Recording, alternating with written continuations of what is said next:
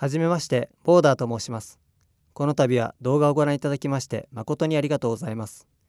ご案内させていただいた通り、この動画では新型コロナウイルス時代の働き方改革というタイトルで、収入に限界を感じている今後の生活に見通しが立たないシングルマザーさん、ご家族の介護や障害が原因で仕事を辞めざるを得なくなった20代から30代のヤングケアラーの皆さん、非正規雇用で会社の出勤日が激減したり、派遣会社からの雇い止めにあっているロスジェネ世代の方、学生時代に多額の奨学金を借り入れ、借金返済で長く苦しい生活が続いている若者たち、地方でテレワーク環境がなく将来に不安を抱えている方、働き方改革の影響で残業規制や賃金カットの対象になり、副業しなければ生活が成り立たなくなっている方、そして今回の緊急事態宣言の発令でリストラや失業の事態に陥り、給付金も十分にもらえず仕事や生活に支障が出ている方を対象に、あなたのせいではない生活環境の変化や制度が原因で自助努力ではどうにもならない状況から抜け出せず、お金がなくて〇〇できないと制限や不安を感じている方のために、生活に一切負担をかけず在宅で安定的に継続収入を生み出す社会貢献型ストックビジネスの作り方をお伝えいたします。これは気づくとお金が貯まっている仕組みを使って、リスクなく苦労知らずの節約貯金ができる方法です。しっかり取り組めばあなたの年収を月収にすることも可能です。月末の支払いが不安で二度と苦しみたくない方は、ぜひ最後までご視聴ください。ただし今回の動画は、巷にあふれている単なるお金儲けを謳ったビジネス系動画とは全く異なる次元の内容になっています。今はまだ話半分で聞かれていると思いますが、これからお届けする数本の動画の中で、あなたの人生を根底から変えるほどのインパクトのある予想外のギフトであることが理解できるはずです。今回の企画はもともと待機児童問題を抱えていて、安定的な勤務時間や収入の確保が難しいシングルマザーさん向けの在宅リモートワークとして、新型コロナウイルスが持ち込まれる前から進めていたものですが、政府の緊急事態宣言で自宅待機要請が発令されたことにより、収入が激減している方々からも非常にタイムリーで助かったなどの高い支持のお声をいただくという、思ってもみなかった結果につながったことは、僕自身も正直驚いています。これは流行り廃りの合間で一時的にしか通用しないような奇をてらった企画ではなく、本質的に合理性を追求したら結局ここに行き着くよねというような芯をついた普遍性のあるビジネスとして、今回のような激変する社会環境の変化にも耐えられるように事前にしっかりと設計していたことが功を奏したのだと思います。本日お伝えする話はこのような内容ですが、わずかでもあなたの貴重な時間を使っていただくことになりますので、この動画の続きを見る価値があるか判断していただくために、本題に入る前にここで僕の簡単な自己紹介と前提共有をさせてください。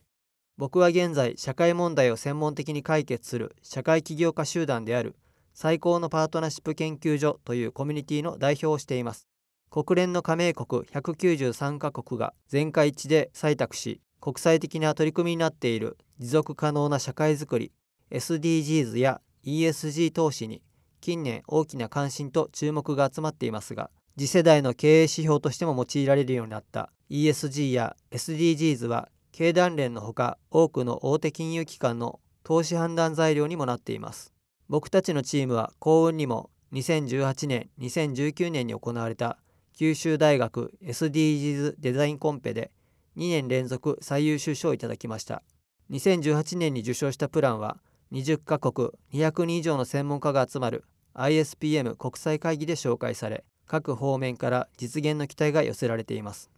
また2019年に受賞したプランでは、大分県耶馬渓町の限界集落の再生課題を取り上げ、こちらもアフターコロナ時代に本格的に導入が進むリモートワークや遠隔教育を地方創生に生かしていくための知見を盛り込んだ事業内容として、これからますます各地での活用の機会が増えています。一言に社会問題といってもいろいろありますが、その中でもここ数年特にひどくなっている子どもの貧困問題を中心に、政府からも企業からも放置されている社会課題を解決するための仕組み作りをしてきました。子どもの貧困という言葉は政治的な立場で頻繁に利用されることがあるので、ごまかされないでほしいのですが、その実態はもちろん不本意な事情による親の貧困が原因です。現在新型コロナウイルスの影響で世界中で混乱が続いていますが、小中高校の一斉休校や各種イベントの中止、移動制限や入国規制に加え、保証なき休業の影響で経済循環が急冷却しています。東京商工リサーチの調べによると、6月25日までに新型コロナ関連の経営破綻は日本全国で284件に達しました。旅行大手 HIS は営業利益が 91% 減、百貨店大丸松坂屋は売上 43% 減、インバウンド依存の宿泊・観光業、外出自粛の影響で来店客が減少している飲食業、アパレル関連業はいつどこが潰れてもおかしくない状況で負の連鎖が拡大しています。ある経済専門家は、緊急時の政府保障として国民1人当たり最低10万円の給付プラス当分の間は消費税をゼロに戻し、国民の皆さんに今の困難を乗り切るための希望と安心感を与えることが必要だと提言していますが、政府動向を見る限り、大規模かつ十分な経済対策と呼べるほどの迅速な保障は期待できないようです。この影響下で見えてきたのが、正社員と非正規雇用者への露骨な差別待遇です。正社員には認められている休業手当や在宅ワーク、時差出勤などが労働者の 40% を占める非正規には認められず、子育て中の働く親御さんの間では大きな不安が広がっています。また、業種によっては社員の一斉解雇や派遣切りなども容赦なく断行されています。働き方改革で同一労働、同一賃金制度が始まっていますが、このような事態の下では誰もが生き残るのに必死で、明日は我が身と先行きの見えない不安に行動も財布の紐も固く引き締める状況が続いています。政府の対策が遅くなればなるほど大不況からの回復も遅れ、そうなれば連鎖倒産が相次ぎ、正社員ももちろん安泰ではいられません。後に残るのは疲弊しきった体力のない企業ばかりとなり、そうなればいとも簡単に外資系企業に買収されてしまうような事態が、財政の傾いた地方都市を中心にこれから日本全国で頻繁に起きるようになっていくでしょう。このような社会情勢によって、近年急増している40代以上の賃金が高い層を中心としたサラリーマンの早期退職と大規模なリストラが今後ますます進むことが、大方の経済アナリストの共通見解になっているようです。これを裏付けるように、5月29日の総務省統計局の発表では、日本の完全失業者数が189万人と前年同月より3万人も増加したことが示され、雇用大崩壊の危機が今まさに訪れようとしています。果たしてこの危機に個人で立ち向かう方策はあるのでしょうか。この動画ではこの問いに対して一つの方策を提示し、これから未来にどのように明るい暮らしを作っていけばいいか、あなたに安心できる判断材料をお渡しできればと考えています。一つ言えることは、今回のような世界規模のパラダイムを一変させるような時代の大異変においては、小手先の手段が役に立つことはほとんどないだろうということです。いつ収束するかもわからない未来の不安に怯えながら、政府や誰かが収めてくれるのを神頼みのような気持ちで待ち続けるのか、それとも根本的に変わるための自主変革を起こしていくのか、選ぶのはあなた次第ですが、この先の未来に少しでも明るい希望を見出したい方のために、もう少しだけこれまでの経緯を深掘りしながら、これからできるだけ早期に根本解決できる道を探っていきたいと思います。全世界を突然襲ったコロナパンデミックによって、今までの日常が破壊され、一気に大混乱が広がったように見えている方も多いと思いますが、しかし、実際の経済危機はコロナ以前からすでに始まっており、日本はここ数年大きく衰退していました。その原因を一言で言うと、低賃金、長時間労働です。そしてそれを可能にしているのが現在の法律と運用でした。安くて便利は低賃金、長時間労働で支えられており、まさに人間の使い捨てとしか言いようのない状況を野放しにしてきたことが、この国の長期的な低迷につながってきたとも言えます。残業代を払わないで長時間労働をさせる企業、いわゆるブラック企業が問題となってきましたが、これは裏を返せば、消費できない人を大量に増やす結果につながっていたのでした。低賃金プラス消費増税でまともな生活や消費ができない人が多いため、売上が上がらず従業員にまともな給料も払えない企業が急増し、税金滞納の6割が消費税によるものという悪循環に陥っていました。2016年9月の朝日新聞に発表された調査結果では、国や自治体が定める生活保護費以下の最低水準の世帯収入で生活せざるを得ない方が全国民の 23.3%、 約3000万人にも膨れ上がりました。職場うつや過労死問題も深刻です。うつ病の患者数は1993年の13万3000人から2008年には104万1000人を突破、2017年には127万6000人に増加、わずか15年で 7.8 倍に急増し、その後の9年で約10倍にまで増加しており、あまりにひどい状況が続いていたにもかかわらず、その実態は表面的には隠れて見えないようになっていました。職場うつや過労死の増加が止まらないため、最近になって政府は残業規制を始めましたが、そもそも子育て中のママさん、特にシングルマザーさんたちは、働きに出て生活のために残業したくてもできない方が大半です。世間の偏見や無理解に苦しみながら、どんなに頑張っても個人の努力ではどうにもならない状況が続く毎日。親御さんだけではなく、何の罪もない子どもたちにまで冷たい仕打ちが向けられることも珍しくはありません。家事や育児を代わりにやってくれる人もなく、家に帰れば無償無給で残業代もなく、毎日休みなく延々と続く仕事が課せられる日々。もしこれが他の会社で副業や残業しているのであれば、1.25 倍から 1.5 倍の割増賃金がもらえるところです。しかし、今の社会はそのような高い価値提供に対して対価を払おうとはしません。その結果、子どもの少子化が進み、将来の消費者が減るという、社会全体が貧困化する悪循環から抜け出せなくなっているようでした。その後、2019年10月に施行された消費税 10% の増税により、10月から12月のたったの2ヶ月間で、GDP がマイナス 7.1% も冷え込むという異常事態が起きていたところに、今回のコロナパンデミックが襲いかかったことによって、2020年4月から6月期の GDP は、戦後最悪のマイナス 27.8% を記録し、その影響は2008年のリーマンショックどころか、1930年代の世界大恐慌にも匹敵する衝撃をもたらしています。ただでさえ不透明だった時代に、これからどこまで続くのか、先行きの見えない経済危機が突然やってきて、社会に大きな不安が広がっていることを、あなた自身も日々実感しているのではないでしょうか。実は僕自身はこのような社会情勢がいつ来てもいいように、数年前から準備を始めていました。というのも、僕は学生の頃、東京で鍼灸師の専門学校に通いながら、心理学系の大学で社会情勢の研究をしていたのですが、ストレス社会の未来を当時の精神疾患の様子と医療や教育メディアの構造から読み解いていった結果、日本の社会システムが2018年から2020年前後に崩壊すると直感していたからです。卒業後24歳で鍼灸治療院を独立開業し、一時期は投資家としての顔も持ちながら、約15年間、臨床現場で1万数千件の課題と向き合っていく中で、すべての問題を自己責任論で片付けられ、生きづらさを抱えたまま孤独に生きていく、そんな人が増えていく様子をたくさん見てきました。もう生きていけない、子供が寝静まってから一人泣いた日を数え上げたらキリがない、どんなに頑張っても報われない日々に疲れ果てて死にたいと思ったことは何度もあります。その度に子供のために、と思いとどまりました。とりあえず今日一日息をしよう。どうせお先真っ暗だから先のことは考えないようにしよう。そう自分に言い聞かせてなんとか生きてきました。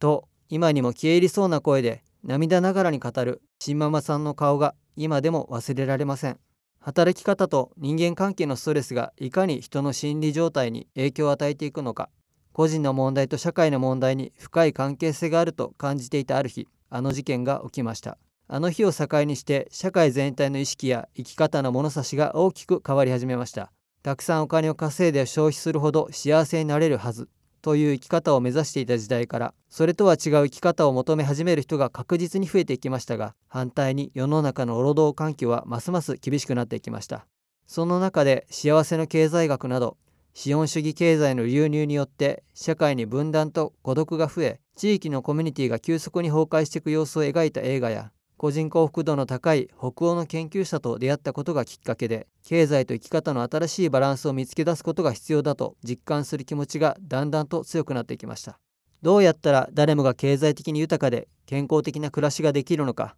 もっと欲を言えば、働く時間を半分から3分の1以下にして、多くの人が小説家や画家のように時間に縛られず、好きな時間に働いて印税的な継続収入を得ながら、好きな時に好きなだけ休んで、健康的で美味しい料理や友人との休暇も楽しめる、持続可能な経済と幸福度の高い人生を両立させる方法がないものかと、それ以来ずっと考えてきました。それから、まず自分の考えを実現するため、いろいろな方法を試してみました。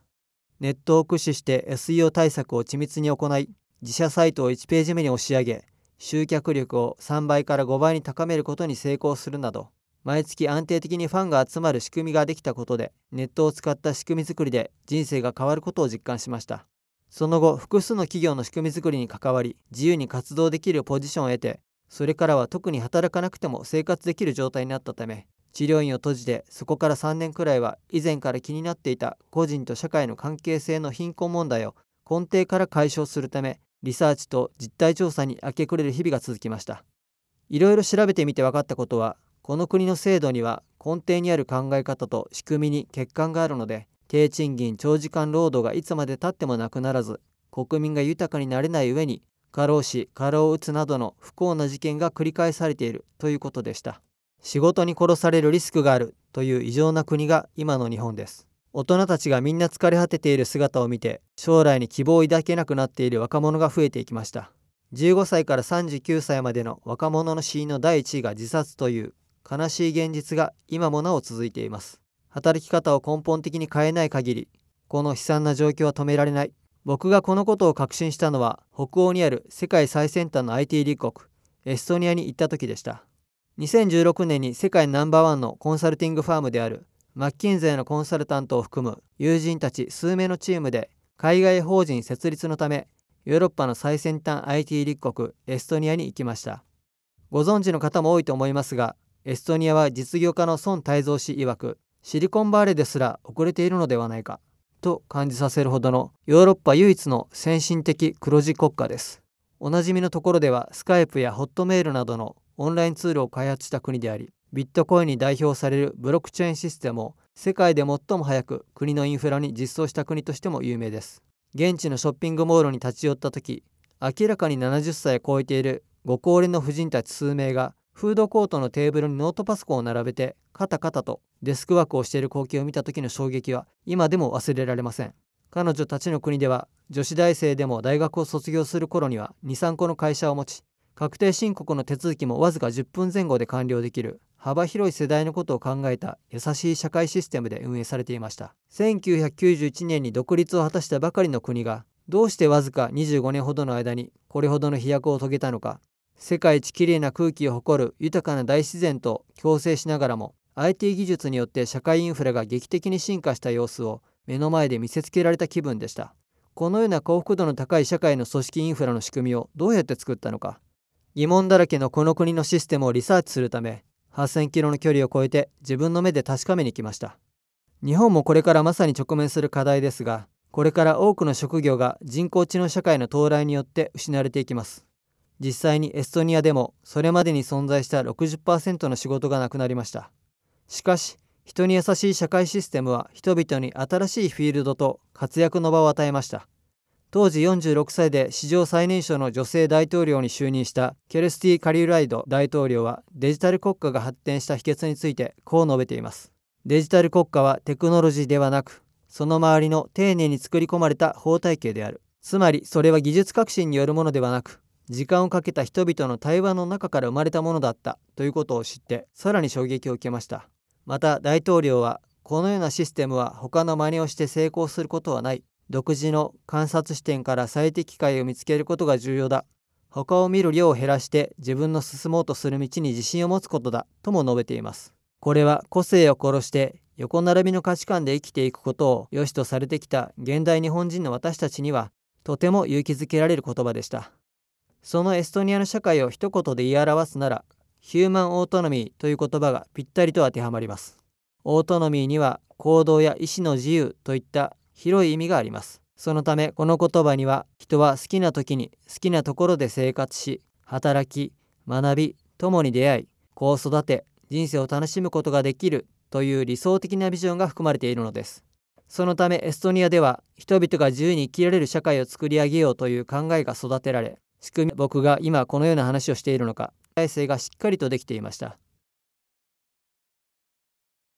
それは2つの国を見比べてみて、また幸福度の高い他国と日本を丁寧に観察してみて、日本にはたくさんの良質の資源やポテンシャルがあるのに、多くの人がこれまでの前例周到をただ繰り返していることで、独創性を失い、自らをますます不幸にしていることに気づいてもらいたかったからです。近年の日本社会に少し目を向けてみると、社会は縮小し、至るところでパイの奪い合いが起きています。会社で何か新しいことをしようとしても、上司から勝手なことをするなと押さえつけられ、人の目や同調圧力を気にして自由に振る舞うことを制限しなくてはと感じている人が多いのではないでしょうか。日本の社会では場所の制約に縛られ、組織の制約に縛られ、時間の制約に縛られ、何か新しいことをやろうとしても身動きが取れない。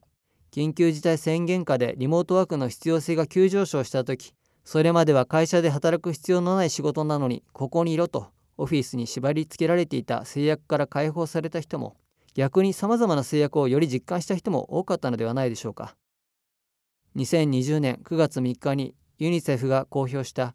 子どもの幸福度を調査した報告書レポートカード16では、日本の子どもの精神的幸福度は先進新興国38カ国中最低水準の37位であると報告されました。身体的健康では1位であるにもかかわらず、学校のいじめや家庭内の不和など生活満足度は低く、自殺率が高いなどの社会的背景から、精神的な幸福度が38カ国中37位、つまり最低レベルとされ、日本という国で生活する毎日に幸せを感じられていないという実態が明らかになったことで、私たち大人が作った社会の縮図である子どもの日常にしわ寄せが来ているようにも感じられました。このような大人にとっても子どもにとっても幸福度の低い日本社会に、今何が本当に必要とされているのでしょうか。新型コロナによる緊急事態宣言は確かに強烈なインパクトの爪痕を残す世界的な社会現象ですが、この状況が長期化しようがしまいが、根本的にはこれから私たちの考え方の制限や思い込みの枠を外して新しい時代を作っていくことがベストな選択肢になるはずです。だからこそ、ここであなたにも一人一人にとって住みやすい、幸せな暮らしやすい社会は、自分たちの手で小さなコミュニティから作れる。自分一人ではなすすべもなく、どうにもならないと諦めてしまうような大きな問題でも、チームで取り組めば解決できることがたくさんある。そしてそのためのデザイン思考やソーシャルデザインの場に一人一人が参画することによって、今の世界を作り直すことができるということを今から学んでいってほしいのです。現在、2008年のリーマンショックや、2011年の 3.11 のショックを上回る経済危機が訪れていますが、こんな時だからこそみんなが本当の安心を手に入れられる本物の経済対策とライフスタイルの変容が必要だと思うのです。今からする話はあなたの生活に直接関係する経済の話です。この機会に僕たちは経済の意義について本来の意味を取り戻したいと考えています。経済の本来の意義、もともとの意味とは何か。英語のエコノミーという言葉は、もともと家の運営・管理を意味する言葉でした。国民総幸福量の概念を世界で最初に提唱したブータンでは、経済のことをペルジョワと言い、それは持続する集合的な幸せを意味する言葉として使われています。そして日本でも、経済という言葉は、もともと経世済民の略語であり、その本来の意味は、世の中をよく治めて人々を助けることでした。だから僕たちは今回の企画をもって、経済の回復とともに経済の意味をただお金を稼ぐことという意味から、本来の意義である経世済民や持続する集合的な幸せに戻しつつ、より進化させていきたいと考えているのです。そしてそれを実現するための仕組みと環境を用意しました。